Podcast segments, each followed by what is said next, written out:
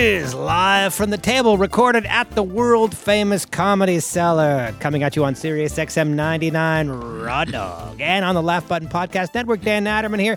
Noam Dorman, Hello, the Daniel. owner of the world famous comedy club, is in studio today. It's a special occasion because he's been doing this via, uh, not Skype, but via Zoom. I was here last week, Dan, on Anyway, fa- false true. pretenses. That's true. He was here last week. Uh, Periel Aschenbrand is with us. Is your mic working, Periel? I don't think so. No, Periel mic's, Periel's mic's not working. Whilst Periel is getting her mic set, I will uh, give her a brief introduction. She is our producer, but not only that, she is an on air personality. Um, and I would mention, if I haven't yet, that she didn't start out that way. It just sort of evolved in that direction. And we're happy to have her as an on air personality. Welcome, Periel Aschenbrand. Thank you. Wow, that was a that's an amazing, timely fix, uh, uh, Nicole. That was very. Though I would remind her that she is not authorized to change topics. She is authorized to comment on the topic that is currently being discussed. Um, Noam, I believe, you, when are you going to the Bahamas? You're going on your annual or biannual or biennial family vacation. You know, the word biannual doesn't really make like, those words always confuse me because you think biannual would mean twice a year, right? Well, they're confusing, but the, yeah, uh, so I don't know which it is, but Yeah. I guess you go twice a, a year. A fortnight. Be I'll be in the Bahamas. I'll Oh. be at the beautiful. No, No, no. I have to edit that out now. Why?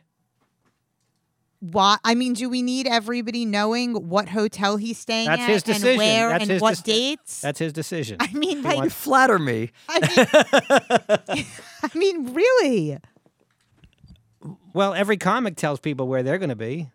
Well, You know, so he's uh, not performing. It's like a personal trip with What his. am I, the Hughes baby or something like like what? No, all right, just keep. Well, anyway, the point is, I'll be in Aruba also. I'll be in Aruba from like the 13th. What are you crazy? Don't tell anybody where you're going to be. So, so um, I don't know if we're going to have shows those weeks or do best ofs. we or- have shows those weeks. well, but we're going to both be Skyping in. It could be problematic. oh, I'm gonna kill you. I'll I'll zoom in. It's just when we have multiple Zooms, especially when it's out of the country, the sound could be When an issue. But we'll see what we can I'm do. the seventh. I'm not. I can't tell you that. All right, after. Oh, Okay. Uh, in any case, um, yes. So we have no. Uh, Coleman Hughes will be joining us soon. He'll be here in a few minutes. Does he know he's in person this week? I don't know. Okay, go ahead. Fi- we'll find out. Oh, hilarious if he doesn't come again. Go No, ahead. I spoke to him this morning. Okay, go ahead. Um, in any case, um, hmm, Coleman's not here yet. So what do we discuss? What are our talking points? Uh, Our talking points are Coleman's new music video, we can't talk about that without Coleman. Whoopi Goldberg. We should Oh. wait for Coleman for that too. Yeah, Well, we everything can, everything is We can Coleman talk based. about it twice, can't we? We can talk about it before Coleman, and then we can talk about There's it. something else that was big though. What is was it? You said it downstairs. There's a third thing. I, I know that the bubble over the head Oh, the- of everyone the- listening is like, can't these guys? the the um the Supreme Court. Oh, Supreme Court. Now I I tweeted. wish I, wait for Coleman for that though. well, I tweeted. Now you, we all know that. I'll, I'll, I'll, as long as Go we ahead, have go ahead, time, I'll talk about my tweet, which you liked, and I don't know if it was a. What was what was your tweet well, you liked it, but it was. Um, I said that you know. Uh, well, Biden wants to appoint a black one. I said that Biden appointed Star Jones, and his advisor said, "You moron! We said we want a diverse court, not divorce divorce court." Not to, yeah, that was funny, Dan. I thought it was funny. It didn't get much traffic on or traction on either Instagram or Twitter, uh, but um, but there's an inner uh, an inner satisfaction of knowing that Noam at least liked the joke. It's it's, it's that's like a well I mean, it's crafted. cornball. It's a well crafted, all in the family joke. Jeez, eat it. It's Yeah. it's, it's not. It's it, what's the joke? Uh, what's the joke again?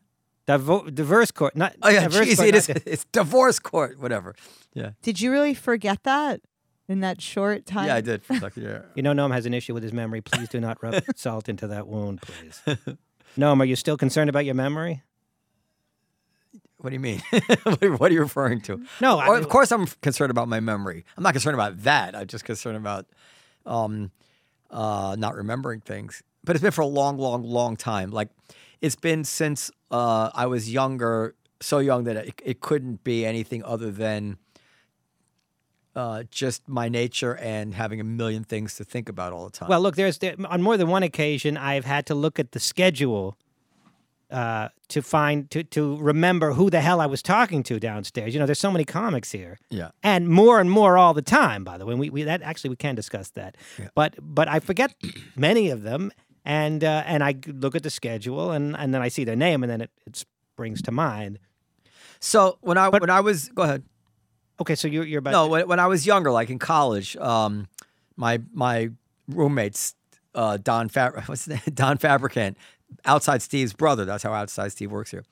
He would quote movie lines, movie lines, movie lines, movie lines, movie lines. For Caddyshack, Animal House, you know, Fast Times at Ridgemont High, and I could never remember those lines. I could remember the gist of them, but I was never able to remember. But you them. probably remember every line from every song. You know, I mean, maybe he's just important to him to remember that, but that's his thing, so he remembers that. Whereas you, So, some people have that. So like my my friend. Uh, but it may not be a, an interest of yours. In other words, like music, you do remember. Yeah, you remember so many songs. Yeah, I, I remember. I remember music. Yeah, I don't remember lyrics so well anymore. I used to remember them more easily. But I, I mean, I'm I'm all right. I'm healthy. You're far from all right. I, I remember things. Was I? I mean, really? Because I couldn't remember uh, diverse and divorce. I, I- No, I, no, no, your no, no. memory's La- not the last week. issue. Last week, you were you were we were talking about something, and you would. brought sorry up- about something, whatever it was. Yeah. Anyway, so so go on. So the Supreme So, Court. so, so, no, I'm saying just to lead into all these new comics here at the cellar, and there's a there's a quite a few. plethora. There is a plethora. Do you feel that the quality is being maintained? I know you had said you had you had alluded to the possibility that maybe there's too many new people playing here.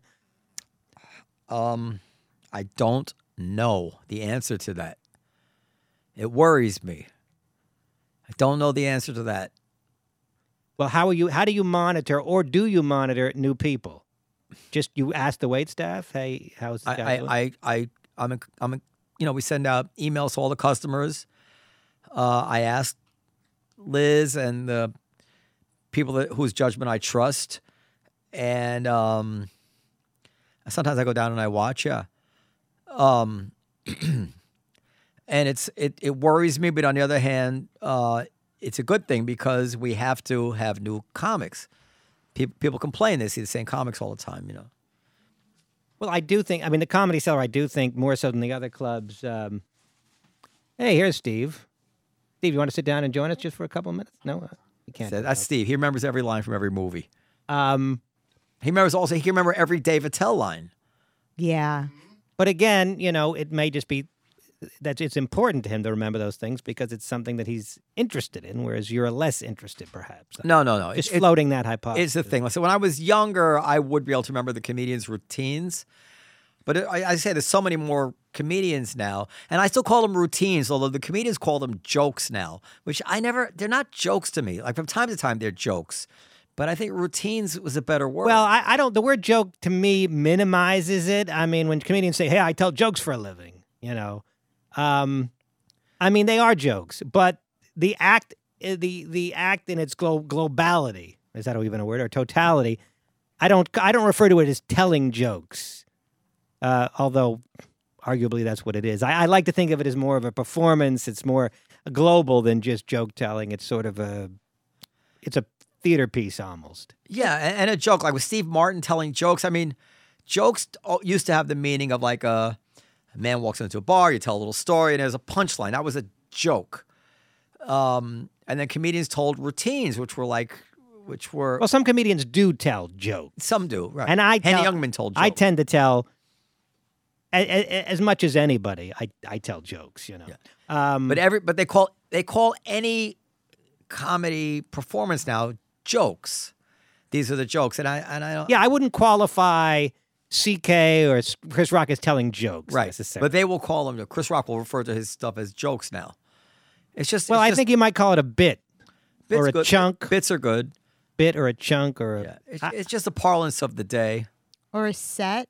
well, set. Yeah, the set is is the whole. The set is you know your your time on stage on a given night. It's composed of.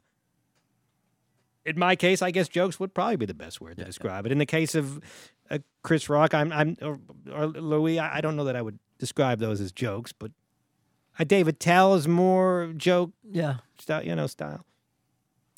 So, um, but but I just find the word joke to me, when I hear comedians saying, "Hey, I tell jokes," I, I just to me that kind of minimizes it in my, but that just could be my own I, I, perception. but you I don't know. I, first, I just think something ridiculous like a prostitute saying, "Yeah, yeah, they, I, I get blowjobs." It kind of minimizes. but you know, I, I, I, I get That's- blowjobs.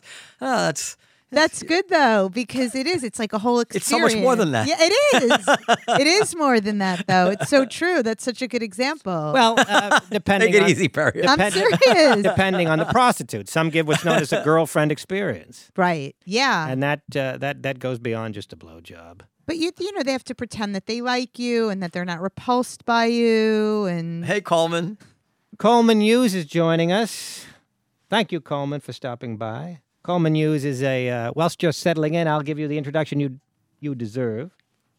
Coleman Hughes is a friend of the Comedy Cellar. He's a, I guess, public intellectual, for want of a better word. He's That's a pod, what he is. He's a podcaster. He has a uh, conversation with Coleman where he discusses philosophy and issues of the day. And uh, he's also a musician. He plays trombone here on Monday nights, although they haven't done it in a while because of COVID. And he has a uh, new video out that he's uh, going to talk about with us. Good to be here. Thank you, Coleman Hughes. How you doing, Dan? And, and Noam is busy with his. I'm sorry. I'm sorry. I'm sorry looking forward. Hi, Coleman. Hey. So what, let's talk And we about have just a shit ton of things to talk about with Coleman. But we got to do the video first. so we'll do the video first. So this is first of all, I have a beef with him. I, I already I already uh, told him this, but Coleman and I like we're friends. I think I think we're friends. Yeah, I, I, Well, I'm I'm I, I don't know if he comes here for, for for friendship or for free cheeseburgers, but I know he's here all the time. Both, but but um, but we have a relationship outside here. He's been to my house. There's also times. cheeseburgers at the house. I should. He comes. He, we spent some holidays together. Like we're friends. uh, Like actually friends. You know. And he went off to Ukraine. Didn't barely told anybody, and then just drops this mega produced video of a song he recorded and and produced himself. And this is no ordinary video. I guess we could show it. Will we be able to see it, Nicole? And he never even mentioned to me that he was doing this. Like you told me you were writing a book. I remember that very clearly. I'm sure Perry Ellis told me stuff she was doing. Uh, I don't remember, but um, like, but anyway, so so Coleman. Well, before we show the video, um, do you want you want to set it up?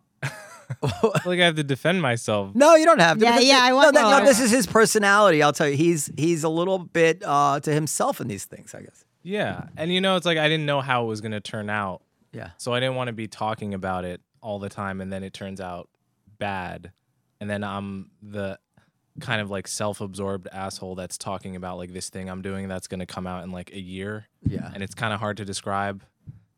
I get it. No, I, no, I, I do get it. But I certainly was, I was wasn't still- anything personal. No, no, it wasn't. It was not like an indication of a lack of closeness. Like, no, that was not. I, I, do- I don't think it's personal because I, I do understand the quirks of the people that I have kind of close relationships with, Mm-hmm. like, like ano- like Harry, for instance. Like you know, Harry, like Coleman's quirks are minuscule. Harry's got all these quirks that, that I and and I and I love him for those quirks, you know.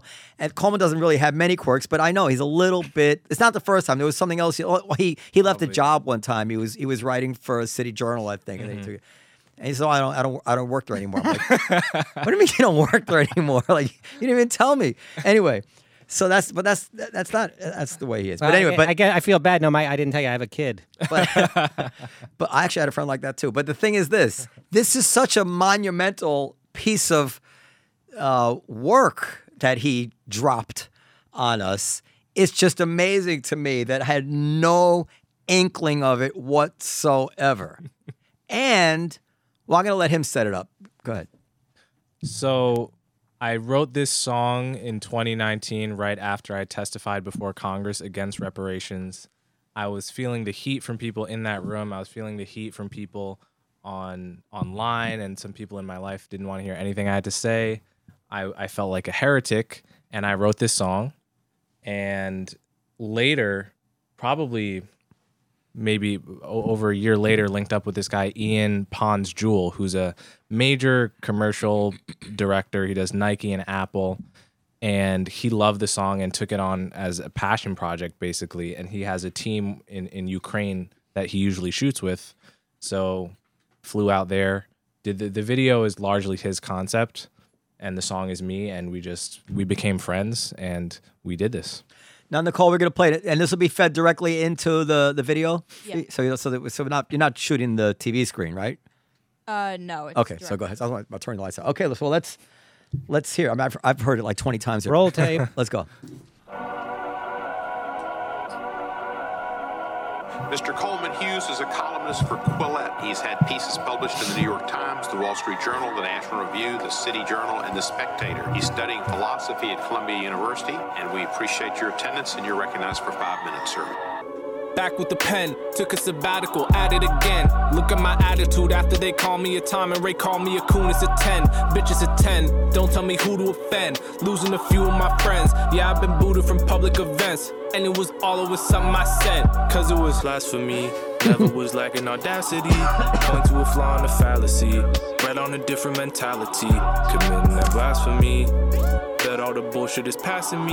Trust that you ain't seen the last of me. Pray I don't end up like Calvary over some blasphemy. Make it official. Charge me with thinking and put me in prison. Serving a sentence for sentences written. Should've known better than having opinions. Got about 100k in my minions. I could lose half and still fill up a building. With a few extra to spare like Michelin. Let me stop there cause I know what you thinking. You just saying shit for white people, nigga. You ain't hanging with the right people, bro. I bet they keep you on a tight leash before they bring you out so you can fight people. Let me school you like Boy Q with the bucket hat. Drop your fucking Uncle Ruckus act. Stop forgetting that you fucking black, cause the pigs won't when your hands up and the pistols at your fucking back.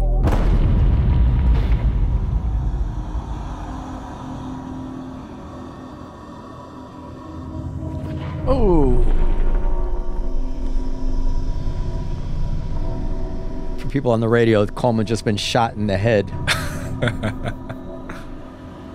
and it's gory. Oh, Coleman, no. He's dead. Our hands up for these white coppers, your hands out for these coke dollars. And that ain't the half of it. This shit don't stay in the past, does it? We built the nation from scratch, honey. And we still ain't seen the cash from it. So get out the way. Ain't trying to hear what they pay you to say. Ain't nothing changed. 10 to 1 wealth ratio yesterday, it's the same as today. So go ahead, make a name for yourself. Do what you gotta do for the fame and the wealth. I say it backwards, you were out in the cell. Fact is, you ain't nothing but a cracker in stealth. Slavery, slavery, slavery. You dwell on the past, but letting it go, that requires more bravery. And last time I checked, they all in the grave or they in Mauritania. On the check for my lowest fee, Uncle Sam couldn't pay for me. Uh, I feel with my heart, but think with my head. Mix up the parts and we all end up dead. Race is a fake idea, put it to bed. Ain't no debate. I said what I said, and my name is my name. Cold man, I got love for the world and my soul, man. I am black, I am white, I am all man. We all stuck in between like toe jam. I'm an American. I'm the American. I really don't give a fuck about the color of keratin or who you ferreting. I had a Greek as my therapist. I made this beat from a theremin. That ain't the shit I inherited from the culture that me and my parents live. And it's still gas like sarin is, so I'm a little bit avuncular. I okay nibble on these nuts, you heard? I'm unapologetically from the burbs, but like Apostle Paul, I bring the word. I'm in the business of brute facts, you see. I'm in the business of new blasphemies. I've taken bullets for two magazines, and backhanded shots at me like Agassi. Chill, chill, chill, chill. He was presumptive, but he still has a right to speak. like I need your permission. All of you tripping, all of you blinded by colorful vision. All of the stories you tell are too simple. Y'all heard of Floyd, but y'all ain't heard of Timpa. I don't fear getting shot by a cop. I feel my mind getting brainwashed by a mob. I feel right getting made from couple wrongs. I feel what I call truth. Y'all gonna call blasphemy. Never was lacking audacity. Point to a flaw in a fallacy. Bred on a different mentality. Committing that blasphemy.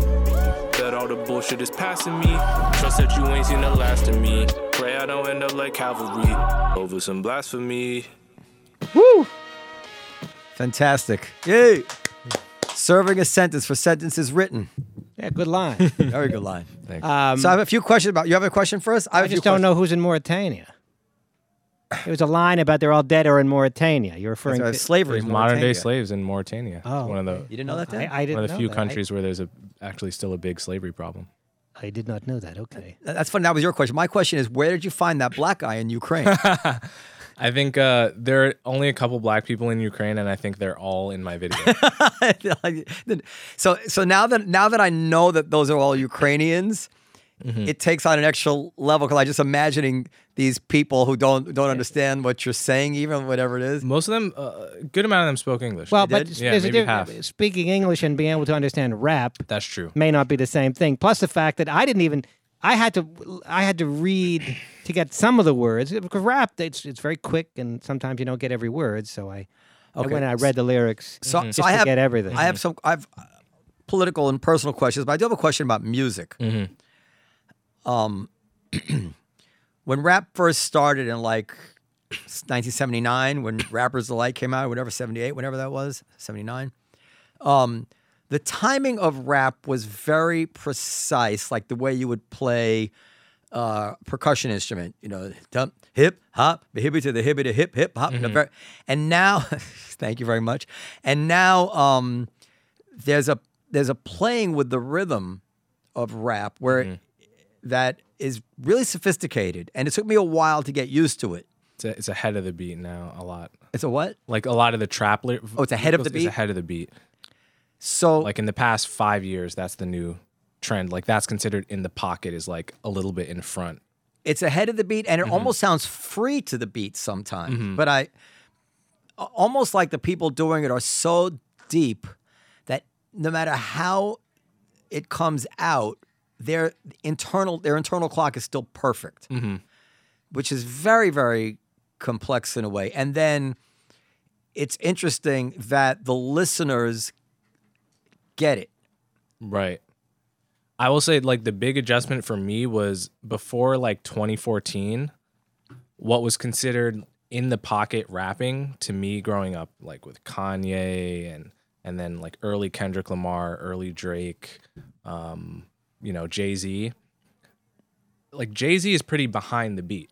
Like he's he's like uh you know, like a lot of great jazz musicians, you play a little behind the beat. Sonny Rollins or Freddie Hubbard, but it's consistent with itself, but it's like laid back, and that's in the pocket, and that's usually how I felt rap should be. But the past five years or so, with a lot of the uh, trap rappers, a lot of the mumble rappers being ahead of the beat is is the new in the pocket, and it at first for a long time it just felt really rushed and wrong to me. But there's a way of doing it that it makes sense to my ear now. And that's not really what i'm doing. I'm kind of I, I, it's, i'm not quite doing that in this video but that's been a huge trend. Yeah it's it's so i don't know if you if you guys pick up on it. Uh, it's not, I, it's not I- like you lost me. I, when- whenever we get too uh, music uh, music nerdy, I, I kind of anyway, anyway, it's, it's just it's not just like used to be. You could you could imagine a rap as a as a like a percussion solo, mm-hmm. like a like a drum beat almost. Mm-hmm.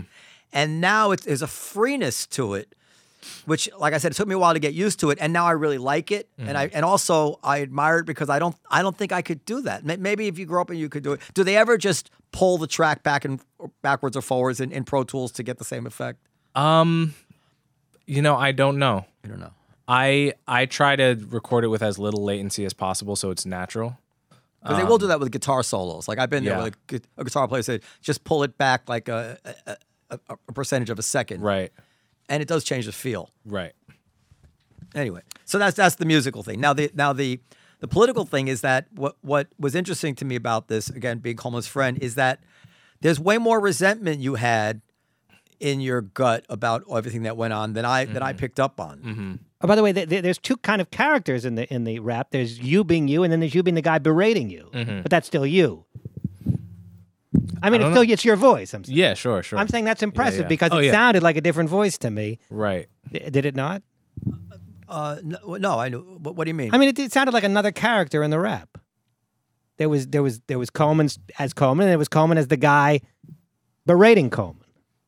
Yeah Well, I think that's the. I'm just saying it convers- sounded like a diff- like if you had told me you hired somebody else to be that Really? It guy, sounded that different I to would you? have said I, w- I wouldn't have questioned it. You know, All right. I, I Yeah. but I know that you it didn't. definitely is a different like register of my voice slightly but I, it's i can't tell because i'm me you know, i'm not So- outside so- myself So so anyway, so you so it seems to me, and I didn't realize this that you're carrying deep resentments for um, for the for the way uh, you're being depicted Mm-hmm. and and uh, dismissed and all that stuff. Is that I mean, can Yeah, we just totally, briefly, yeah. just very, very briefly go over the fact that Coleman testified before Congress against reparations? not against reparations? Against well, I'll let him say what you. Well, yeah, I guess my my the full version of my position was that I would be for reparations for someone like my grandfather that grew up in Jim Crow, and against it for someone like myself, born in '96, which would describe you know most Black people in America today would fall into my category, born long after segregation and but but the resentment is is well beyond that. The resentment is for and this is um for for a guy who of course you correct me who feels that he's just trying to look at the world and tell the truth about things and is being called essentially a sellout in some way or, or a, a, a, stooge for the Koch brothers getting their mm-hmm. money or the other, the other things that he goes through in that litany and the way they, they try to write him off by sliming him with something other than a sincerity of his thought about things and a, and a brave honesty to not be afraid to say He also mentioned in the rap, he mentioned Floyd and Timpa, right? So Mm-hmm. Floyd was the, we all know who Floyd was, and Timpa was a white guy that died under circumstances not terribly dissimilar to Floyd. yeah. So he mentions that. very that. similar. so so what about that So yeah, I mean the I think you know being called an Uncle Tom, being called a coon, this this stuff hurts. Um, you know, obviously it doesn't hurt enough for me to have actually shut up. You know, and and I do believe ultimately in, in if you can't take the heat, get out of the kitchen. And um, you know, it, I think it would hurt me much more not to speak my mind and to to actually censor myself and not think for myself and just think what you're supposed to as a sort of correct thinking black person to uh, that would involve a lot of pain too so you know i do uh, view speaking out as um, the definitely the better of two options. Like ultimately i i think it's what's really sad to me is that those kind of epithets and those kind of you're not invited to the barbecue you're not a real black person you are um you know you're you're just uh you know sort of like a, a, a white mind in a black body or whatever. Um i think that kind of stuff really works on a lot of people it really does silence a lot of people because uh it's hurtful and it's effective and it's it's obviously not just a black issue i mean i've and makes you doubt yourself probably yeah, yeah. It, it makes me doubt. Yeah, definitely. I mean, there's a certain level of social ostracism that uh, it's it's painful to the point where, and eh, well, I, I guess you start to feel like, what are the odds that all these people telling me I'm wrong are also wrong? But then then I look back at the issue from scratch, and I'm Well, what about the people that come up to you, and I assume they're out there that say, "Hey, thank God you're saying what I was thinking because I feel the pressure that you were just talking Yeah, about, there- and I don't want to say too. it." So there's a lot of people I doing get that. those messages all the time from, and and you know, not just from white people. do you do you get harassed and or praised in the street? No, um, or just between the sheets. nice.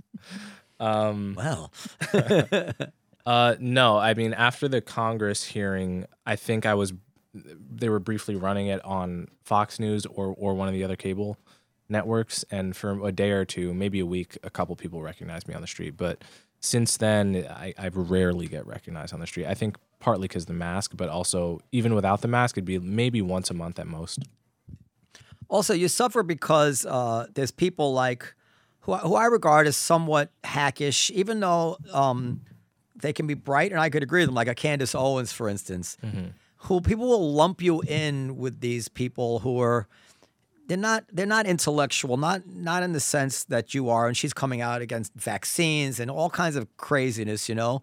But that's the small subset of like uh, black conservatives, even though I don't even think conservatives is the right word, and it's not a word that you would choose for yourself.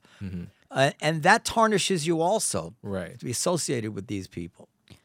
Fun fact: uh, Candace Owens went to my high school, albeit uh, Wow, is that right? albeit about a decade later, She's two from like decades later. Delaware or something. Well, I don't know, but she went to high school in Stamford, Connecticut, Stamford High, where I went to high school. right. I mean, there's you. There's there's like, who who are the people that think along the same? li- You, Glenn Loury, Glenn Loury, John McWhorter. but even McWhorter is a little bit to the left of you on some things, right? Yeah, probably. Yeah. Although he seems to be Um, moving. To What about right. comics at, Foster. at comics here at the Comedy Thomas. Cellar? Do you have feel that you have common cause with any of the comics that work here, or you haven't really discussed Um, with any um, Se- Seaton has uh, said said very nice things to me and and, and about me, and um, we were on uh, Marina's podcast together, and we were making a lot of the same points. Uh, I don't. I'm sure we would disagree on on Yeah. a whole host of stuff, but he seemed very sympathetic to my perspective.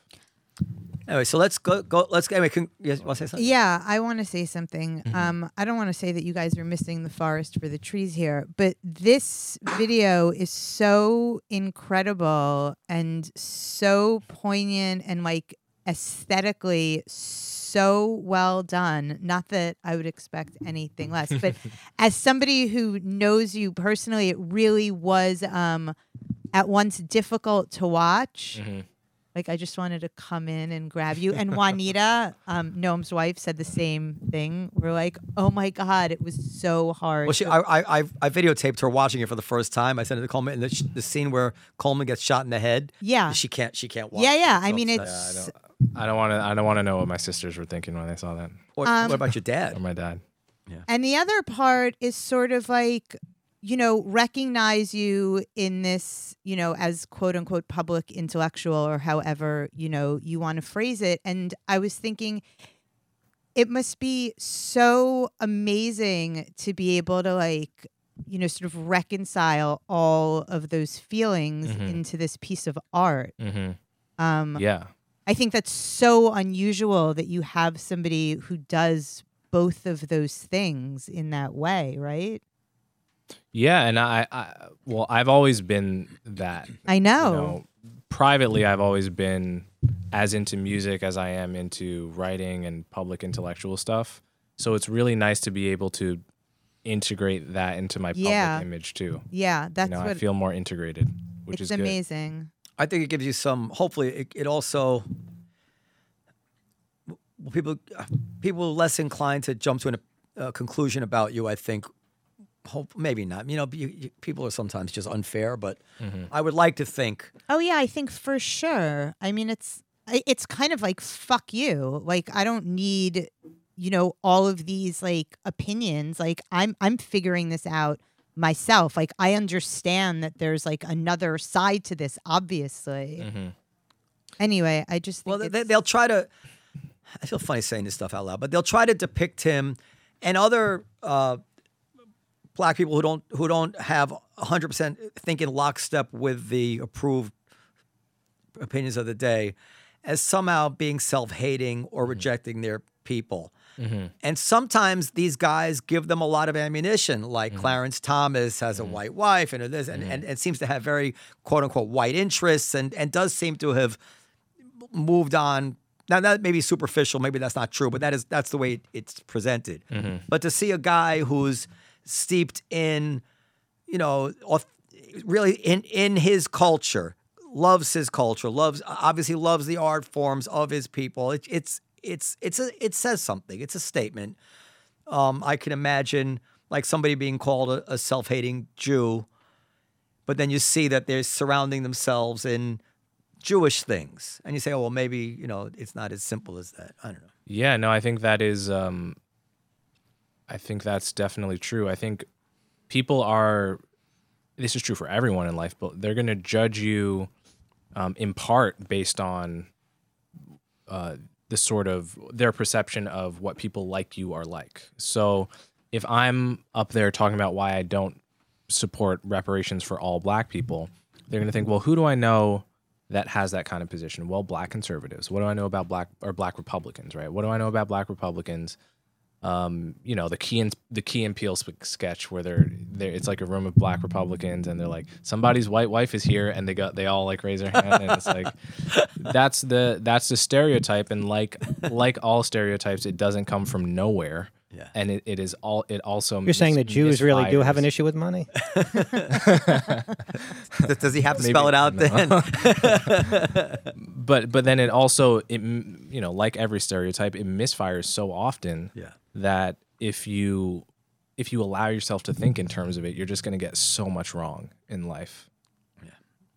anyway, so anyway, congratulations on that on that um, accomplishment. It's a huge accomplishment. So good. Thanks. It's just so so good.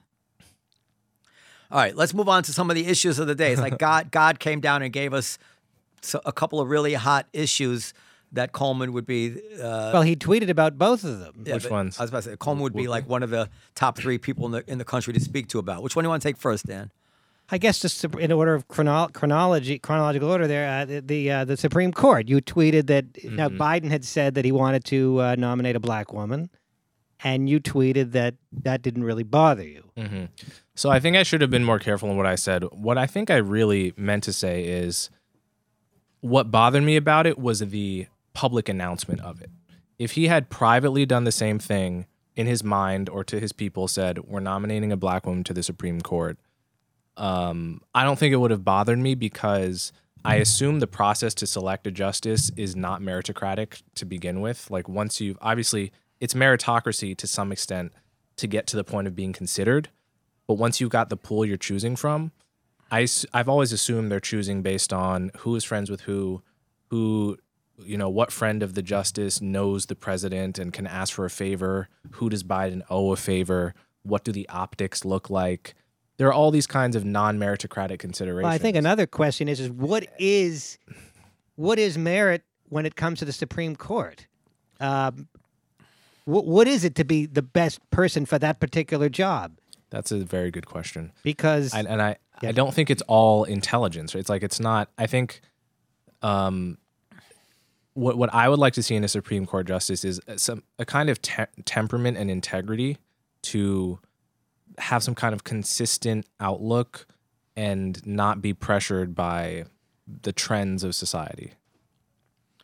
All right, so, let- so let's just go through a few of the the issues on both sides. I think um, one thing I, I agree with, I think probably all agree with, is that it's very healthy for the country to have a Supreme Court that looks like America. I mean, the, the extreme of having like nine white men in a country that is like America is today, even if those nine white men were demonstrably the nine most qualified people for the Supreme Court in the country, that would not be the best Supreme Court for the United States, right? So we all, and I think that's, so I think we start from. well, well, but uh, uh, But- yeah, I mean, if you could really demonstrate that they were the best, but as I just said, I'm not sure that there's such a thing as the Right, but. I'm saying even even mm-hmm. if we were to say say for the sake of argument, no, actually you could demonstrate those are the best. Even then, we'd say no. We, we still it's still not right for America to have as diverse as America is in 2022 to have that kind of thing. Mm-hmm.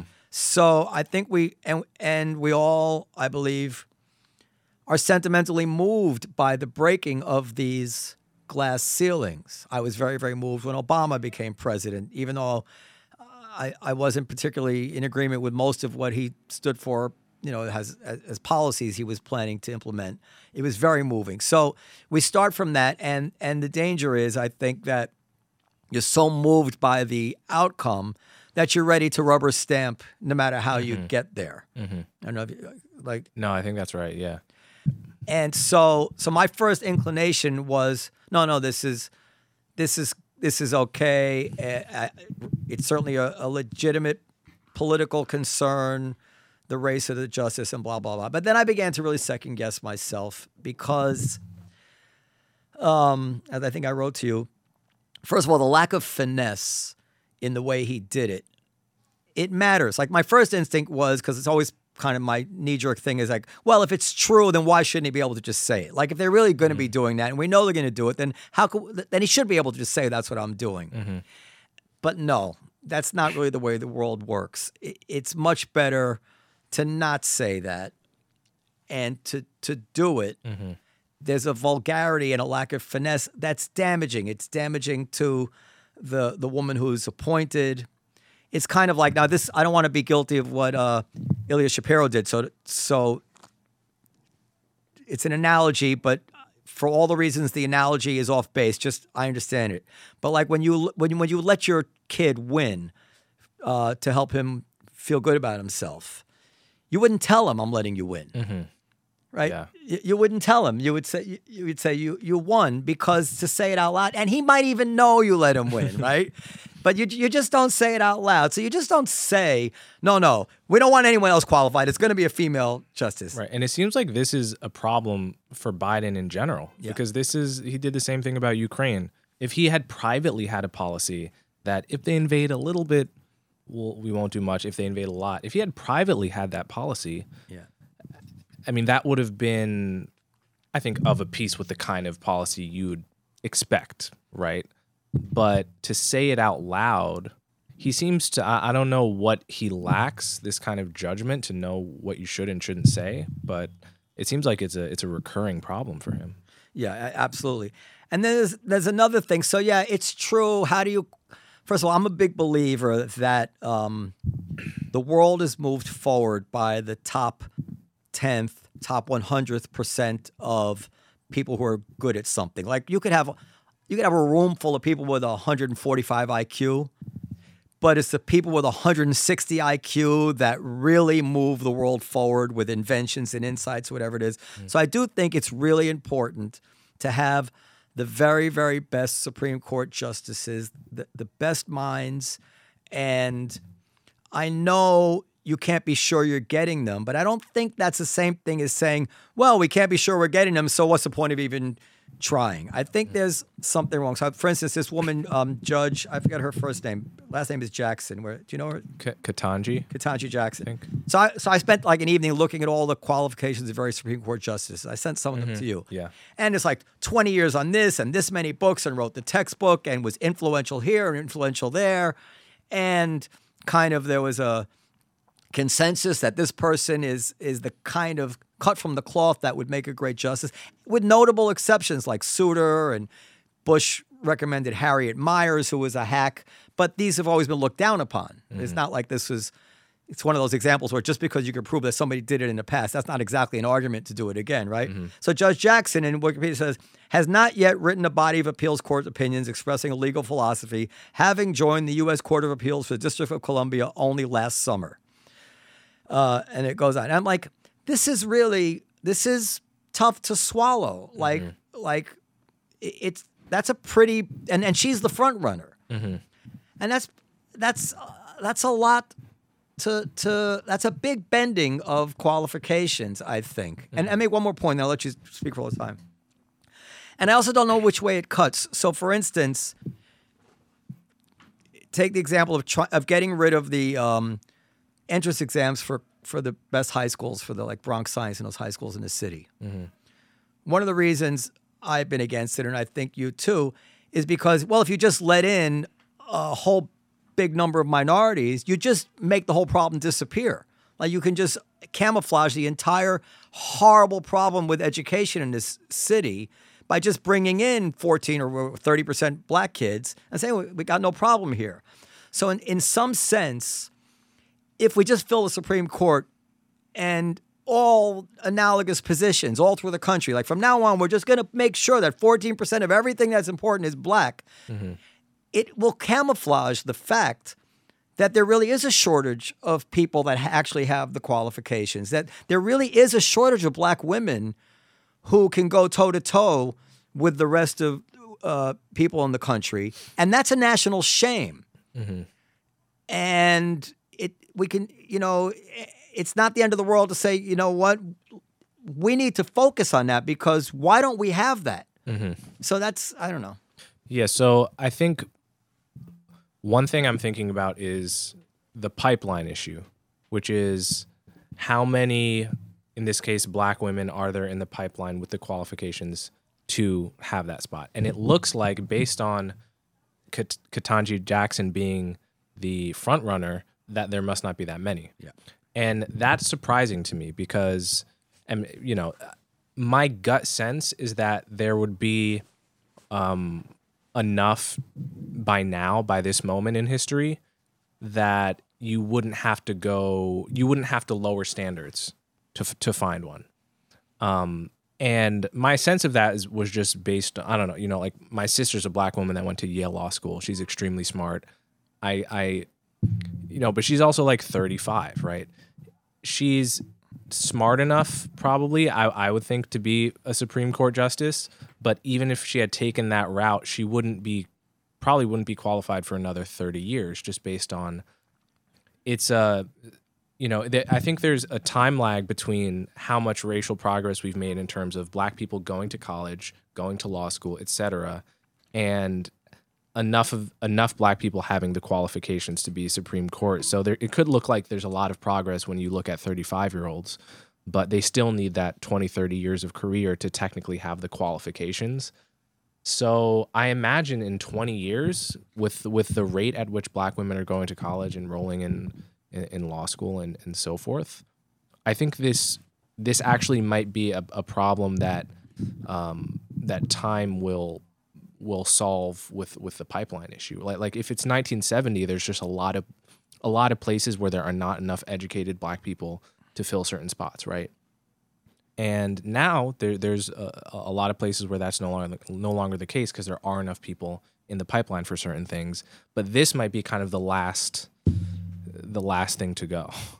So, but so you're suggesting until we get there, until the date arrives where there's a sufficient number of qualified black women, then we should not hire a black woman. Is that your? So yeah, I mean, I I think that would make what would make sense is to have some is to respect the trade off between competence and merit and and diversity and and the pipeline issues right it's like you go too fast you end up with a lot of unqualified people in positions Um, which which can end up damaging the cause. right I so like it- another another thing Wikipedia says, and maybe this is not a fair assessment. It says, as a judge, she is known more for being detailed and thorough, sometimes to a fault, than for her crisp and succinct ruling. that's what they said in the times too yeah yeah.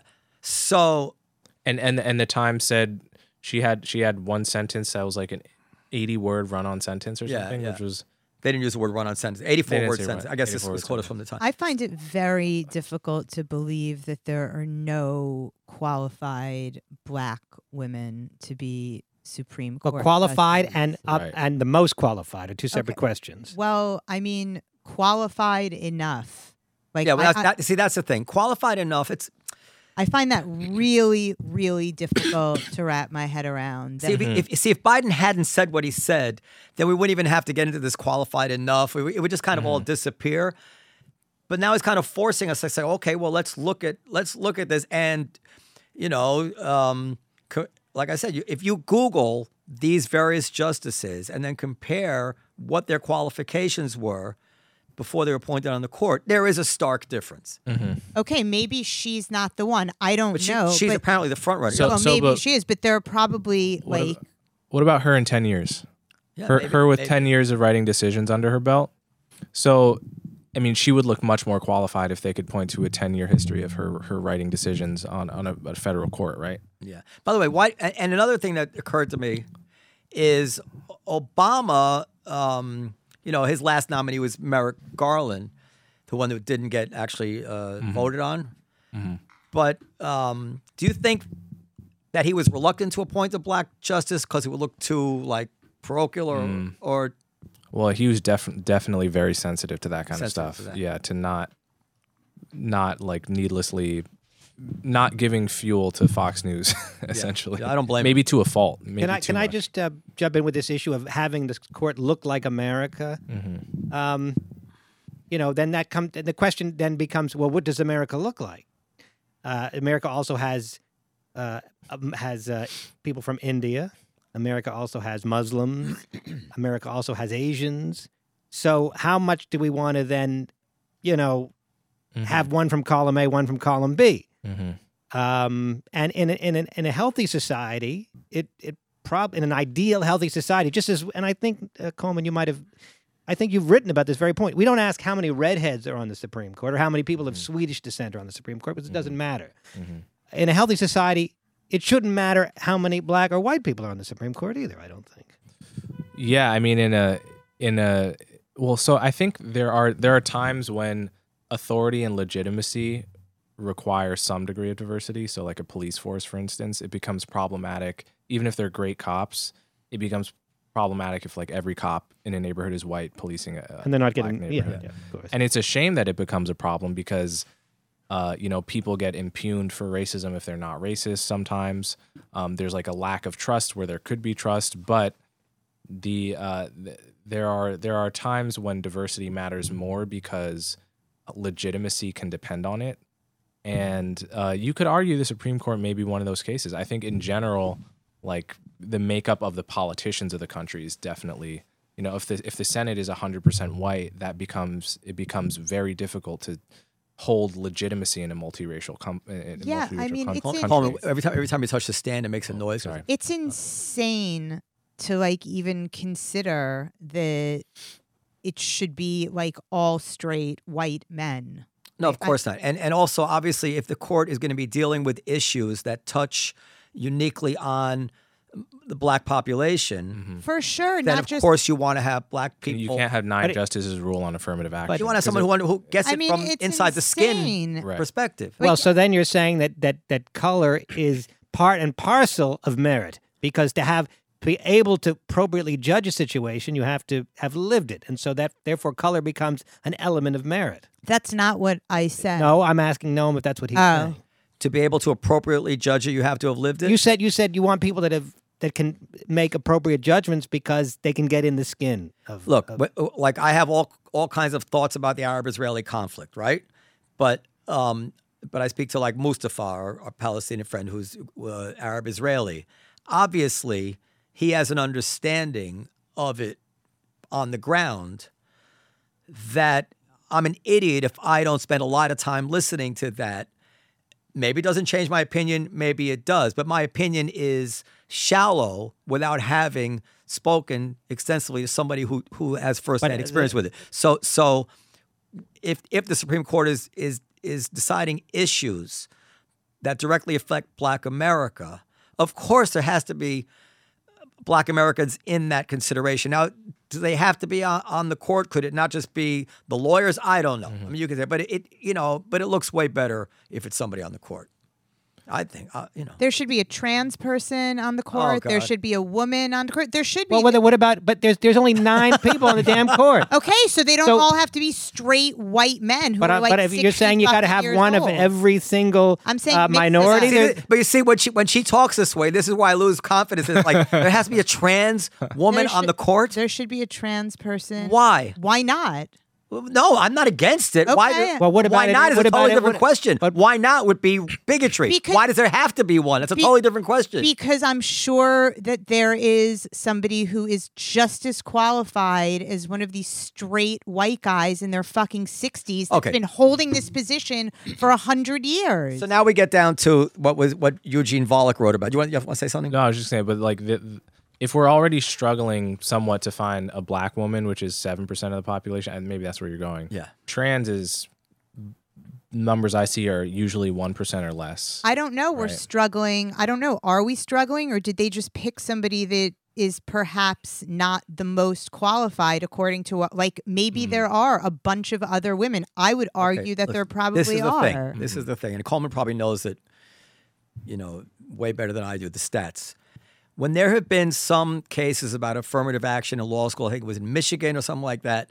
The the stats that came out about the actual scores and the number of people who were were horrifying. Like They're they're worse at law schools than almost any other um, any other part of higher education or grad education. yeah, and in then terms of not as many black people doing well on these tests and getting into schools. and then the, That's been true and then the hottest prospects out of law school don't necessarily take jobs in the intellectual fields of law. They they they go to make high yeah, high paying jobs. So to say that there's not uh, brilliant young black female lawyers or, or not young but brilliant female lawyers is not to say that they don't exist, but they're a hot commodity and they get a lot of money thrown at them by firms who will need to you know who want their diversity and blah blah blah and they make them offers they can't refuse.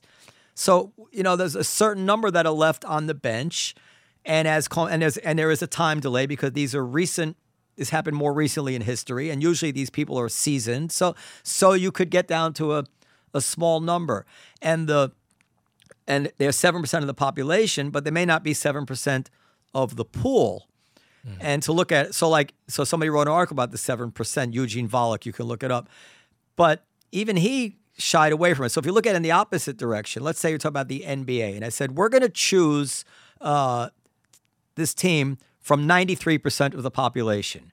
You say, well, from 93% of the population, there's no there's no goddamn way you're not going to be able to field a world class champion team if you have 90 you can pick anybody you want from 93% of the population. Oh, I didn't tell you the 7% we're not going to choose from are black Americans.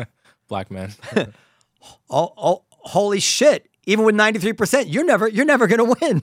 Like mm-hmm. so the pool does matter. And this is reverse. You're, we're going to choose somebody from the 7%, right? Mm-hmm. So when you start thinking about that way, yeah, it can be. It can be that it's hard to find the very very best when a limited pool. Yeah, I think there there are so many ways in which the the pipeline issue becomes worse here because like I, I have and this is why my gut assumption is was the same as yours, Periel, which is like there must be so many I mean like there must be many black women to choose from that are smart enough to do this, qualified enough to do this, Right. went to Ivy League law schools enough to do this. Mm-hmm. Um, but when you when you winnow it down by all these criteria, like they had to have foregone the five hundred thousand dollar jobs and uh, chosen basically this public service profession, which already like right there, ching, that's a lot of people out.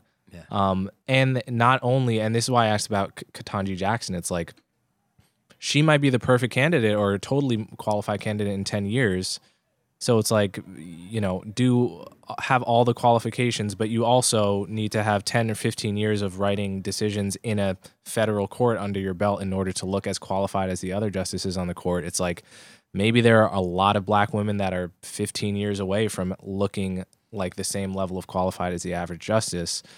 Um, all, that's that seems a very plausible situation to me. And and then the final issue, and then we'll move on to Whoopi that uh, I think about is the kind of the uh, Lucy and Charlie Brown trying to you know are you- when I do you know Charlie Brown tries to kick the football and Lucy lifts it? Do you know this? Or you, you, so, Well, do you know this, Periel?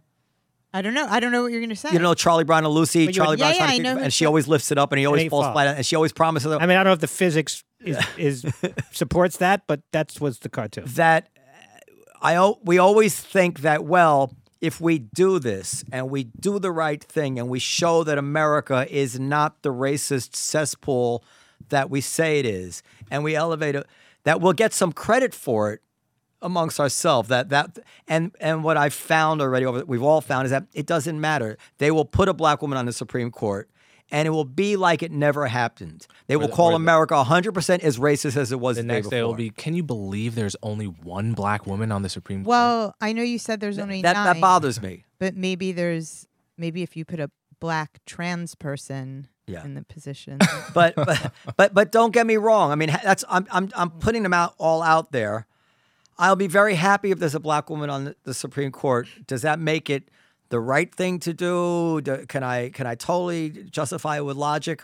It's an end justifies the means thing, I guess. You know, eh, eh, but I hope that Right. the ends is actually significant because if the ends don't actually prove to be significant, and we just end up um, uh, uh, instilling this kind of routine racial quota system for everything that we do, it will be counterproductive. I mean, we have a black woman on the Supreme Court. What happens when she retires? Does it have to be replaced by another black woman on the Supreme Court? The logic would dictate yes. Mm-hmm.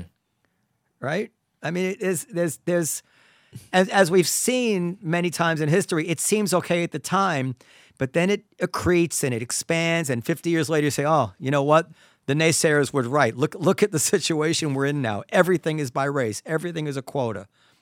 So, I mean, we could become like Singapore, which you know I, I don't know that much about it, but off a couple articles, they have like almost every block in the city has a quota of you know eh, Singapore's of Indian descent, Singapore's Singaporeans of Chinese descent, Singaporeans of Malay descent, and it's a kind of forced integration to prevent any um, you know clustering of ethnicities and segregation, basically, and I think it's it's because it's so different culture culturally. There's no sense of individual freedom as much over there.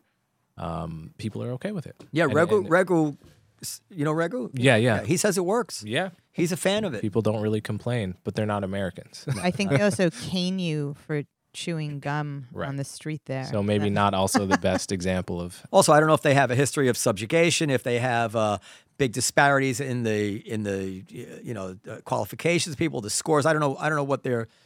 We don't know anything about Singapore. does right. it? Yeah, I don't. I don't. Yeah. So Whoopi, Whoopi. Okay, let Coleman go first on. Whoopi, well, just very, very briefly, Whoopi had said that the Holocaust was not about ra- race, Mm-hmm. and she has been man's sus- inhumanity to man. she has been suspended for two weeks from the View. That's pretty much the whole story. Coleman, he also tweeted about that. Okay, so I saw her comments on uh, Colbert, and she said, I'm paraphrasing, well, I don't think it was about race. I think it was about ethnicity. It was white people being uh, cruel and genocidal towards a different group of white people. And so that's that's essentially what I meant. And Colbert said, well, you understand, they thought of it as, as race. The Nazis certainly viewed it as a race problem. And it seemed to me to be maybe just as simple as a semantic issue with Whoopi using the sort of modern American notion of race versus ethnicity, wherein Ju- Jews would be considered a, a, an ethnicity of white people. Um, and she doesn't understand that actually race was used that way for, for a very long time Jewish race, German race, English race, French race.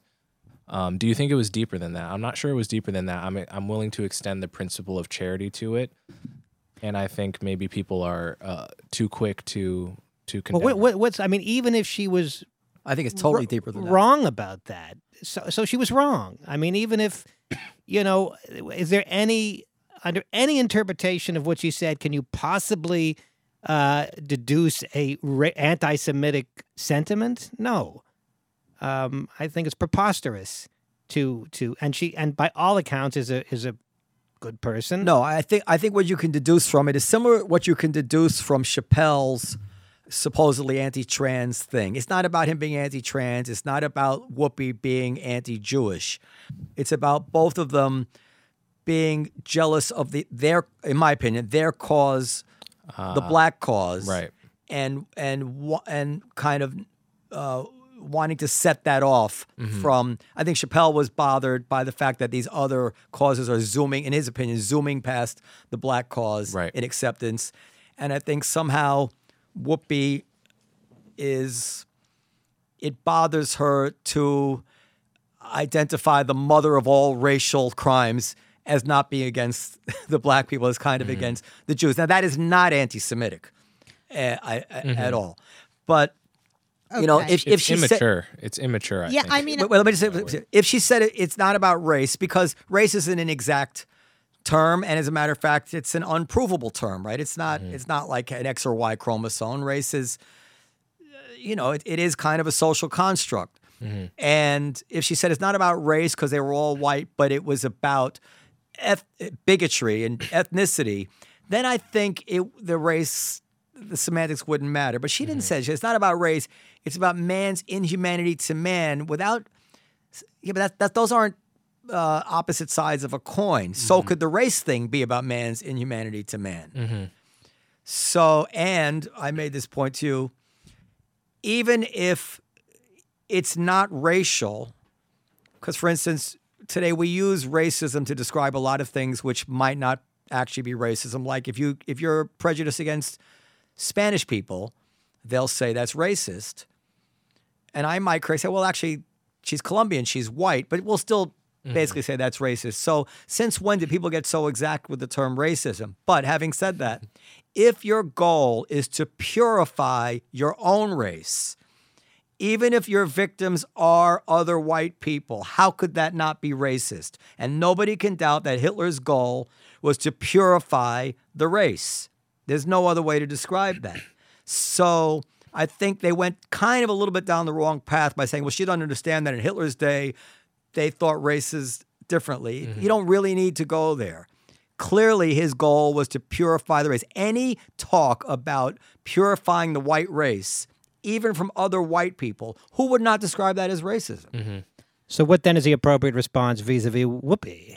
I think it was the best. First of all, she did a great service to the Jews. It's it, more people are learning about the Holocaust this week. no, really, like this is this is why people like like Coleman and me believe so much in free speech because actually, even I've had to clarify clarify my views about it, think about it, do some reading about it. All of this wouldn't happen if like somebody could have just uh, censored her from saying it to begin with. There's nothing bad that came out of Whoopi saying this. It's the view. It's all good. Suspending her is crazy because people will be totally afraid to say things that are wrong in the future. Why are they suspending her? The other thing is like on a show like The View, it's so fast paced that um, you know, I I worry about reading too much into her soundbite because she said right. What did she say exactly? The Holocaust is not about race. It's like But then she doubled down on it. she dug Um, in. And here's Did the she? thing. Here's the thing. I like Whoopi a lot. I don't think that she's anti-Semitic. I do think that somebody in her position, it's not like Chappelle. This is not like a crafted thing. Like I feel like she has had ample opportunity in her life to learn about the Holocaust, and she is in the exact position where she should know better than to say something like that. That having been said, I don't think she should have been suspended. I think that I completely agree with you So a- that she um I- I would have preferred to just see her have this conversation on the view for the next 2 weeks to have like other intellectuals or historians or people who are I don't think you need two weeks. I think you need two sentences. well, I don't. They I thought don't Jews were a different race and they tried to kill him. No, I- What's up next? Mm-hmm. Kim Kardashian. No, I don't, I don't think so. I actually think that with the amount of anti-Semitism, You're not going to cure it by talking about the Holocaust. If anything, you encourage these people. Yeah, you're, you're you're not going to cure the anti-Semites by showing them how strong the Jews can control Right. Hollywood. yeah. Like- That's the other thing. I feel that this is really, you know, suspending her is just a gift to the people that admittedly are unpersuadable and think that the Jews control the world. But, um, you know, optically, I don't think that's a very good thing to do. so why do you think they did it? It wasn't because the right was calling for it. Well, I think they they thought they had to. I mean, why do they always do this shit with cancel culture? You know, Well, I they mean- usually cancel in the other direction. I, I, I- I mean, is it? Wa- Was it a because- Jew? Was it, I think it was a non-Jewish executive that canceled. I think a Jewish executive would have been like, "Let's shh, let's not let's pretend we don't control everything." but but I, I think it was like um, I don't know who made that decision, but it was probably somebody that wasn't Jewish. And, uh, and I will say this: people on the right are comparing it to Roseanne Barr's comment. Well, if Roseanne Barr was fired, why? But that is that's not a fair argument. Ro- Roseanne Barr, the one about Valerie Jarrett. yeah, she she compared Valerie Jarrett to a, a- a- a character from Planet of the Apes. Yeah. That was mocking a woman for. Well, I mean, Roseanne denies it, but it, at least it, it, it appeared to be mocking a woman for her skin color. That is not what Whoopi was doing. I so the thing about the the Roseanne Barr, you know, when I looked up Valerie Jarrett uh, at the time, I didn't I didn't think she was black when I saw a picture of her. That's what Roseanne said. and that's what Roseanne says. And and genuinely independent of that, I had not thought she was black when I had first seen a picture of her. So I mean, either that's just a really good lie, or it's I can extend the principle of charity and say she didn't know that this woman identified as black. Yeah, it, it could be true that she was treated that, that she actually didn't know, but the decision was based on the assumption she's bullshitting. She had to know, and you can't do that. That's like a third rail. You just cannot go on TV and say such things Mm-hmm. about a black woman. That, but Whoopi was not making fun of the Holocaust. Right. She she was she had her own like I think she thought she was making a profound point, yeah. Uh, and she was confused. So you know, you you uh, Coleman said she, he thinks it was born of uh, it was born of uh, ignorance of history, and you think it was born of of a sort of a a um, jealousy of of uh, of victimhood. I, I, I I don't know if I'd put it that way, but I've heard on discussions uh, in the last 24 hours that apparently what she was repeating was something which has been bubbling up in the intersectional community, this kind of uh, way of describing the Holocaust. So she probably read it somewhere. Mm-hmm. Who know? Like, it's not that big a deal. I, I wouldn't have been angry that she said that. I wasn't angry when I heard it. I was No, like, I don't. I don't. I don't think it's okay to say that. I mean, I, so there's this big like. well, big- it's yes. The thing is, it is okay to be colossally dumb and wrong about something. It's okay. It's not like you have to be angry at her for being totally wrong. I'm not angry at her. I just think it's. I just think it was really irresponsible. So, so you feel that the the proper punishment or not would be to have done what, Periel? I I I think that the proper response is to have this conversation. But not to suspend women. no, I don't. I don't. I mean, I don't. I, I don't think that that's ever the thing to do. Like, I mean, I don't believe in like cancel culture in that way. I don't. I don't think. Well, it might be the thing to do if she was legitimately and viciously sure. anti-Semitic. Sure, sure, yes. So I checked out what Ben Shapiro had to say about it because I figured he'd be a good thing. So first, he had a great headline. His headline was, "Whoopi Goldberg thinks everything is everyone is racist except for Hitler." I don't, he couldn't have written that himself because he has no sense of humor. Whoopi Goldberg thinks everyone is racist except for Hitler, but he said he thinks that she should be suspended, and his reasoning is now, and there's a logic to his reasoning. I don't agree with him in the end.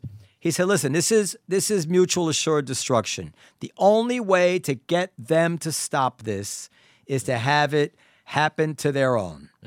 And he said, "If if we just let this go, it it it it it won't uh, come to a stop. But if if people if we demand that their side get fired also, then all of a sudden they'll start. They'll just st- everybody will just kind of stand down. I don't like. Well, there is like- logic to this. There is a logic. to I don't well, like it's, it's this, the like, logic their of war. side- It's yeah, the logic of actual war. I don't like that. I don't like this like their side, our side, tit for tat. Like I don't I don't I don't think that it's about that. Like it's not like it's okay for this, but it's not okay for that. I mean, I just find that like very anti-intellectual.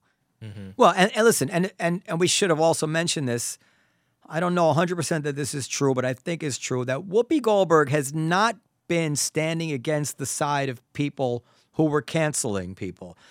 So when uh, McNeil at the Times got fired because he repeated the N word, quoting it in a in a you know situ not wielding it to use McWhorter's term, but where somebody asked him the question using the word and he repeated. Mm-hmm. Whoopi was not out there saying, "No, no, we shouldn't fire people for things like this, even if they didn't mean it. We need to go by intentions and blah blah blah." She seems to have been pretty comfortable with people getting having their lives having their careers ended for slips of the tongue for statements that they made which were insensitive and hurtful but actually were not the way they really felt she's not out there defending Ilya Shapiro mm-hmm. because he said lesser black woman when everybody knows he meant lesser qualified mm-hmm. black women so it's a little chutzpah to use a Jewish term Well, so there's this, which is um, on this big Instagram. But can, can I say what? Yeah, but, the- yeah. but the reason the reason I think that Ben Shapiro is wrong, or at least the reason doesn't sit right with me, is because two wrongs don't make a right. Mm-hmm. That's just, it's just that. Like it's it's if it's wrong to fire people for this stuff, then I think that's the position we have to have, and hopefully, the fact that we say it's we don't want her fired will make them hold her their fire the next. Hopefully, Yeah, and I like that there's this like outrage that she said that. Like I think that's the part that's actually important, right?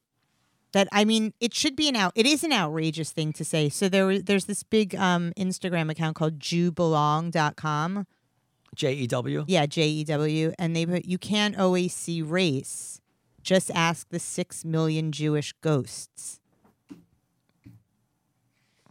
Anything? I like I don't that. really get it. Um, I have You nothing. I have nothing to add. You guys don't get it? No, Yeah, we get it. You, c- you, I don't get it. Really serious. you saying You believe in ghosts? She's saying that six million Jews died. That that they had they that they looked apparently just like Right. your average German, which they did not by and large. But So that's why. She, well, first of all, they don't they don't they don't look like their average Germans. Right. Uh, they're, they're probably identifiable, but also, I mean, racism like what's uh, the, You the one drop rule, right? You're going to tell me Jeff Goldblum looks like Rutger Hauer?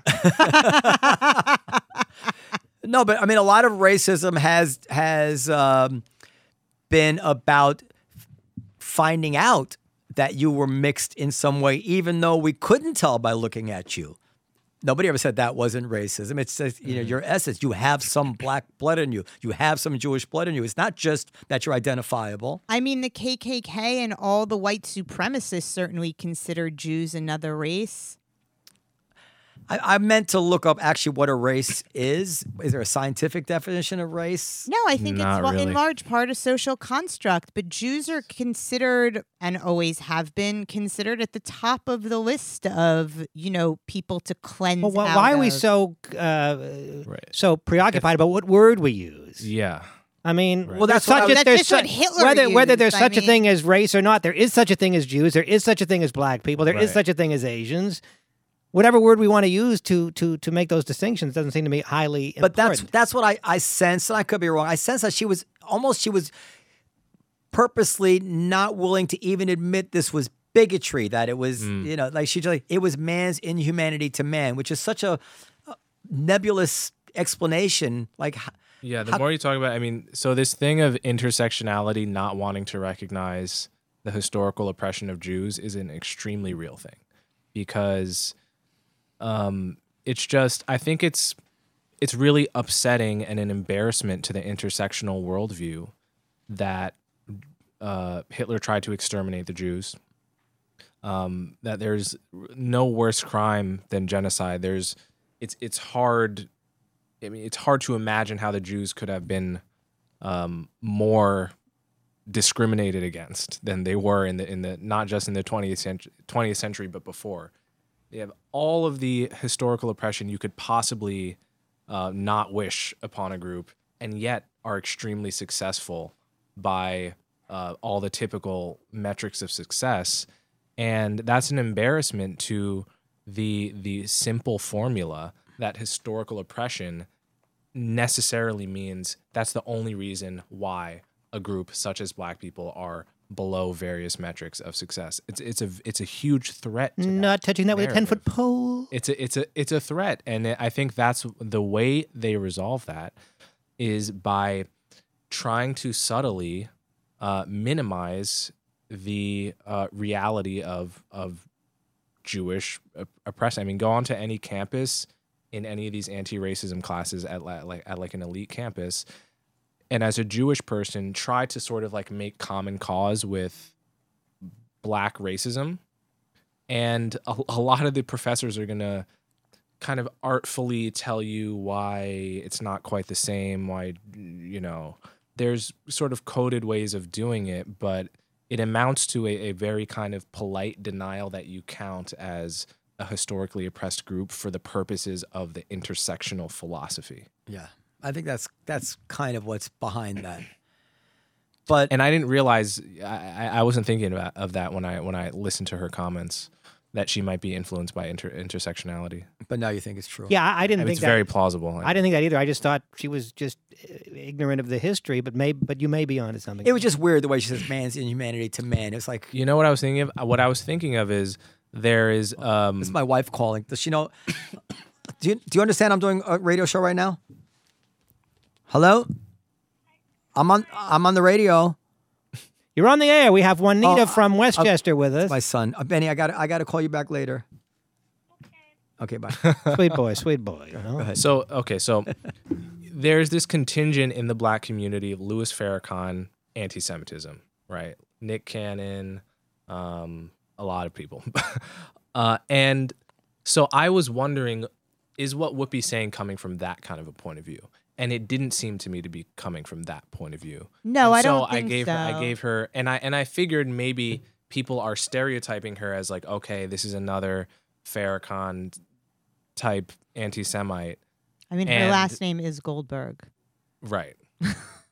but that's like why I figured if it's not that, then I'm just going to interpret it chari- charitably as a semantic confusion over race and ethnicity. But but it, it would make more sense that it comes. I'm from happy to be charitable. I really am, but I still think that the intention consider the intention, but it's still a really like dangerous thing to put out in front of like I don't know how many tens of millions of people watch The View. I'm happy I'm not happy for something bad to happen to Whoopi Goldberg. I'm I'm really not. So let me ask you a question. From the Jewish point of view, what's best for the Jews?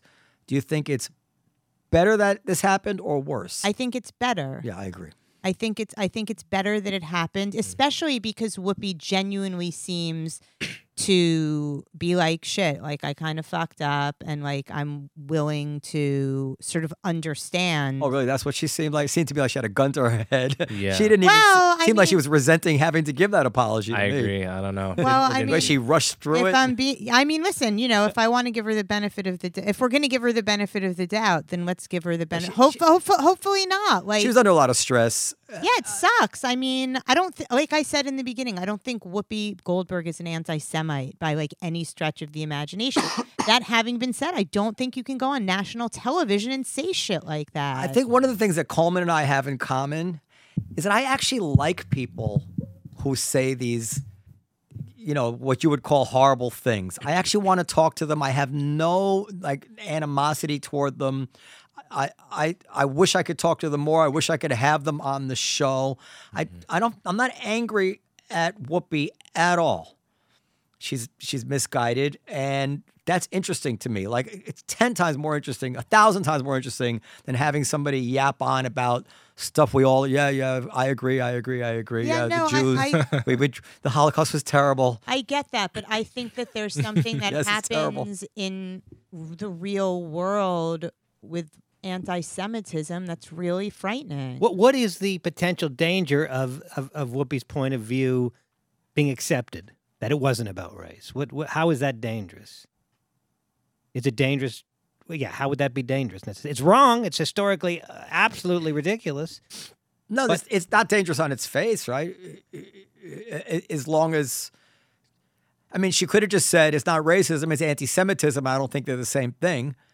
I, I don't. they- They're usually not exactly the same thing. They, the words get used sometimes interchangeably, but it's I, not. I think the problem we have a word for it. It's anti-Semitism. Yeah, but I think the problem is is that there are like real life synagogues being burned down. But how how does bomb this how does this how does the Holocaust not being about race going to aggravate that problem? Well, because it it is about race. Yeah, but how- how- literally how does that exactly misconce- what Hitler said? But I don't understand how that misconception would make it worse. You know what I'm saying? I mean, I no, don't the misconception that would make it worse is if she's trying to, and it seemed like she was trying to deny that there's anything singular about the Holocaust. It's not about racism, that's fine, but it is about something very distinct with thousands of year history, which is hatred of Jews. specifically, Whatever word you want to call that, nobody describes it as no. That's just man's inhumanity to man. There's Right. noth- Ma- it- man's inhumanity to man would be like World War One. Yeah. You know, uh, you know, homelessness. sh- yeah, sh- you know, shootings in this city. That's man in, inhumanity to man, and that that's too generic a problem to describe. Yeah, So, so I- yeah, but I mean, to answer your question, though, I'm not sure what the imminent danger is. You know, it's like, um, but it's just you know one species of wrongness that's, and that's enough um, for it to matter. I think. Oh, so before we go, even though this podcast is way long, we can cut it down for the radio. Well, I do have to do a spot. What time? Eight thirty-five. Okay. What about Rogan? Any comments on the Neil Young, Joe Rogan thing? And how come you haven't been on Rogan yet? I would I, love to I go Got, on I got to figure out. How Yeah, I'm sure. Robert I, Elliott. I'm sure he'd love to have you on. Yeah. I mean, I can't Um, imagine he would. He would. He would. Say no. He follows me on Twitter. But Wow. um yeah, I mean, I think uh I'm really proud of Spotify. I'm happy that Spotify held the line and did not negotiate with terrorists basically. Yeah. Cuz like if if if you buckle for Neil Young not liking a Joe Rogan episode and, and Joni Mitchell and, you know, respect unto their names as musicians for sure, but you're just opening the door to saying, you know, anything some artist doesn't like, we can you know they're they're standing up for free speech on their own platform, which I think is a really good thing. I think Joe Rogan doesn't always get everything right, but he has a um, a uniquely good attitude towards error correcting. He'll he'll be like on his show and he'll be like, I think this, and then Josh Depps will be like, No, dude, you're wrong about that. Myocarditis. Let me show you the study, and he'll sometimes change his opinion in real time. Yeah, When I you ever see cable news people I do that? totally agree with you, You know? Coleman. A hundred percent. So I, I, you know, I agree with you. And by the way, for the record, Coleman is a total vaccine lover. He's not one of these vaccine skeptics, and he's not one of these anti-maskers or anything like that. Because people mm-hmm. might think that, well, if he's defending Rogan, he must agree with no, these things. no, not at all. But I do have to say,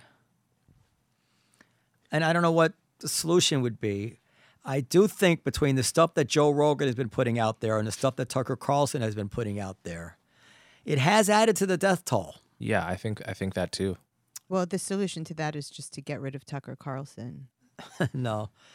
Um, and to the extent that this pressures Joe Rogan, as he said it would, to have on some top notch doctors who will take on, like, there's been a few YouTube debunkings of Rogan's guests. You, you yeah, said one of the really good ones from doctors that aren't boring. Yeah. that are really willing to engage with it and aren't just like mainstream everything the CDC says is right because the CDC said it. These are real independent thinkers that are like, nope, Robert Malone, you're wrong. Here's why. He needs to have some of these guys on. And the fact that he, he, he, he can't possibly be unaware of these things, mm-hmm.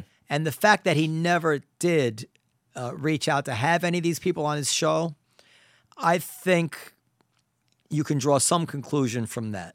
However, if he will in the future do that, then that's great. But I don't want to give him a, a, a total free pass. His manner is um, very winning, and it's tough to see him uh, in a cynical light, as opposed to Tucker Carlson, who's a, Right. easy to see as a villain. But there is something about the the drum beating on that show of things which really don't hold up that disturbs me. And if Neil Young um, ended up influencing the show to get better in that way, I think it's a pretty good outcome without Spotify buckling, you know? Right. Yeah. So Anyway, do we, I'll never get on Rogan now. um, I think Rogan would do well to have you on, but he certainly is going to. I would certainly have on yeah, he- Coleman. you know. yeah. Um, in any case, um, should we wrap it up because I do have a spot, or you guys can certainly continue. Yeah, we should wrap it up. to discuss. else? I thought that was a really, really good discussion.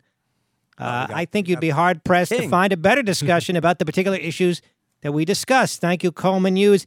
Thanks for Uh, having me. blasphemy on on YouTube. I don't know. It's up to you know quite a few views by now, How many? I think like 120,000, Amazing. something like that. And also uh, Coleman's podcast, Conversation with Coleman. Conversation with Coleman. Oh, we should have started. Did you did you start that at the beginning? Yeah, I did. I mentioned at the beginning. And every Monday night you can see him here. Well, not Oh, can every I- Monday night, but can I say many one- on many Monday nights you can see him playing trombone here at the Olive Tree Cafe. So I don't know if it's because I don't subscribe. I think I do subscribe, Mm-hmm. but but I usually listen to podcasts on Spotify in my car. And as a subscriber, you can't you can't get the episodes in real time, even if you subscribe. That's a terrible. That's a Wait. flaw in Spotify. You subscribe on Spotify. I subscribe to Spotify, but I get your episodes like two weeks later, whatever it is, because I'm not a member of Conversations with Coleman. through my website. Yeah, I have to go. So, but my my car doesn't allow me to listen to your website. Okay, go Dan. But anyway, Oh, so right, so right now I in see, the, I see. That was riveting for the No, show. no. I was just a setup. So right now there's a an episode which is kind of old where Coleman gives his year end rundown and what he got right and what he got wrong, uh-huh. and it's a really really good episode. Oh, I'm glad Oh, I I- liked it. Uh, I would love to do that with you. yeah, but so but Coleman and I disagreed, and Coleman turned out to be right. Uh, uh, Coleman endorsed uh, Biden strongly. He did an episode endor- endorsing Biden strongly, and I definitely didn't endorse, endorse Trump. But I was very ambivalent about um, a- about the the horrible choice because it was so important for me to see an end to this wokeness and political correctness and cancel culture and all that. I thought that Trump was going to concede when he lost. Yes. Um, which, by the way, if he had conceded like a gentleman, he'd be a shoo in now for the Republican nomination and for 2024. But he didn't. And it's pretty much disqualifying, I think, for Trump. Do you remember that I called that? Yeah, everybody called it but me. I, I just thought he'll he'll he'll hem and haw for a week or two, and then he'll concede because what could he possibly gain by not conceding? But I was totally wrong, totally wrong. I love it when you say that. But I think in retrospect, there was another aspect or argument that I think I was right about, which is that this uh, cancel woke culture is not going to go away under Biden. It needs a total repudiation at the ballot box. You remember me mm. saying that? Mm-hmm. And I think that is. I mean, I think we're seeing it now. I think that is hopefully where we're heading. Mm-hmm. And I think that we'll really see the ice begin to melt after they have kind of like what the Labor Party went through in England. Yeah. They just need to get. I think Americans have had it up to here with this stuff. You have mm-hmm. people who are totally sympathetic with trans movement, to- like me, like totally sympathetic. We're sympathetic to this 20 years ago. but are afraid to say. But I kind of think this woman setting all the records in the Penn swim team is, you know, I don't quite think that's fair. You're a bigot. You're a racist, and you know, you can you can think of ten other examples where people are totally down for the cause, but they have to push it one step beyond. You're like, I'm not really, I can't go with you there. And then you're just attacked as a racist or a bigot or whatever. I think Americans have had it up to here with that. They've had it up to here with being afraid to say anything on the job and all this stuff. They've had it up to here with Biden um, being elected as a moderate and just being totally uh, beholden to the left. They had it up to here with vaccines being racialized, with um, antiviral medicines being prioritized by race, COVID relief to businesses being prioritized by race. I think you're gonna. What do you, what do you think about all that? I, was, I mean, it's it's looking like like Republicans are going to do very well um, later this year, and there's a huge debate among Democratic strategists about whether their strategy is to mobilize their base and fuck fuck the swing voters, or let's try to win, win over some swing voters. And I really, you know, I've been paying attention to this, and I, I really think the right strategy is to try to win win over swing voters. course and I is. think they won't. I think a lot of them won't do it because it's just um, it's a really unsexy position in the democratic elite to to espouse that to say no actually sorry like that that white guy in wisconsin who you maybe like don't like that much you have to win him over he's winnable and the the only, there's no path to victory It's a huge mistake. That- that- No, that leaves I him out. totally agree with you. Well, and it's such a no-brainer. First of all, we have you're a little too young. We have recent history with Dick Morris advising Bill Clinton to move to the center, and then mm-hmm. Clinton leaving office as the most popular president, probably still in modern times, mm-hmm. simply by moving to the center after he was accused of being too far left. But you know, you you just imagine a conversation in the Oval Office. Say, okay, President Biden, how did you win the nomination and win the election? Well, I won the nomination because all the moderates voted for me. Kamala Harris, Kamala, you didn't get any votes, Kamala.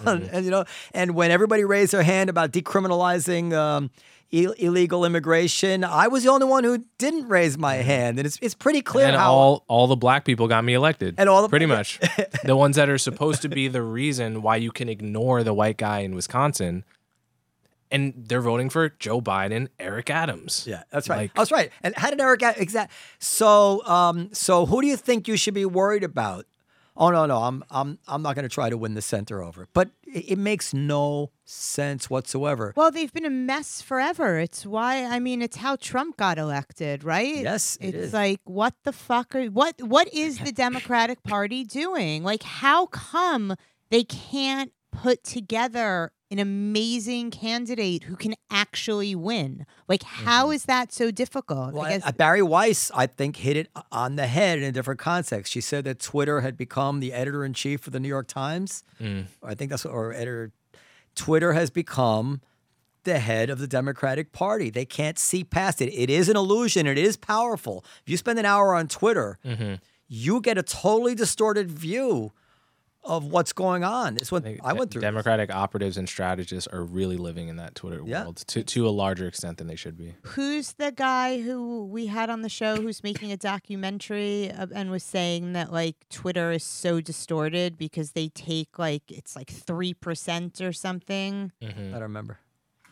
It was. I mean, the, I, I remember seeing some statistic. It's probably not exact, but something like twenty percent of America's on Twitter, and like ninety percent of tweets are tweeted by like Yeah, yeah. ten percent of yeah, the people on yeah. Twitter, which would make it two percent of America responsible for like ninety percent of the tweets. And it's a totally skewed. That's it's not a random sample. That's right. So, and this will be the last thing. So, the like the classic example to prove that this is 100% true beyond any doubt is the Latinx thing. So, uh, you know this, he knows for sure. They polled Latinos and asked them what how many of them like the term Latinx, and it's like Four percent. less, I think, three percent, something. Mm-hmm. You know, it's a minuscule number. And yet, you will not find a single Democrat who will not use the term Latinx. Every Democratic paper, every it's hundred percent Latinx. How can you explain that in any other way other mm-hmm. than the illusion of a small, tiny group of people overpowering everything. What other example can you imagine where a people, 97% of a people say, we don't like that term. We don't mm-hmm. like that term. We don't identify like We, that. we know we don't like that term. We like that. We want to be called this. Mm-hmm. And in the name of social justice, the white people say, no, no, no. we hear you, but no, we're not going to call you that term. we hate Jewex. Don't call us Jewex. No, no, I'm sorry. We're we're going to call you Jewex. It's it's you like. Could you even believe that could be true? anyway, it's crazy. Anyway, you're you're part Latinx. Yeah, I'm, I'm Afro Latinx. Okay, Nicole, wh- what do you think? Are you sleeping? Wake up, Nicole. Hello, what's up? How was the show? Good? It was great, yeah. I think She we always should, says I that. think we should run this in two parts. I think it should be The because it- funny part on the series? no, seriously, but it's an hour and four. No, that's fine for a podcast. Lou will cut it for the show. We'll do it for Yeah. podcast. And we have to take out um, where he says where he's going and with who and for how long. Like, what is wrong with you? How we've I had- said Wait, that? what? Yeah. What are you talking about? He said he's going on vacation with his family. He said where he's going, the Wait, what- hotel he's when was staying at, Before you came, I said I'm, I'm going to the Oh. Bahamas. She's like, "How can you tell people where you're going?" I think, and the hotel and the dates. And the room number. uh, Periel, can I just tell you that if somebody wants to murder me, they know I'm here every night. get me a ticket to the Bahamas, Mohammed. Get me a ticket to the Bahamas right away. I know where he's going to be. Nicole, I can, got a lead on Foreman. Nicole, can you also edit out the part where he says That's, Muhammad? that's a? Dave Attell joke. That's why I said it. Like, how you how? What's the matter with you? I think that part of my job is to make sure that you don't get killed in like God knows where because you're just sitting here giving out like personal information. Well, that's easy for you to say from your house on road in. But Nicole, can you? all right, on that note, good night, everybody. Good night.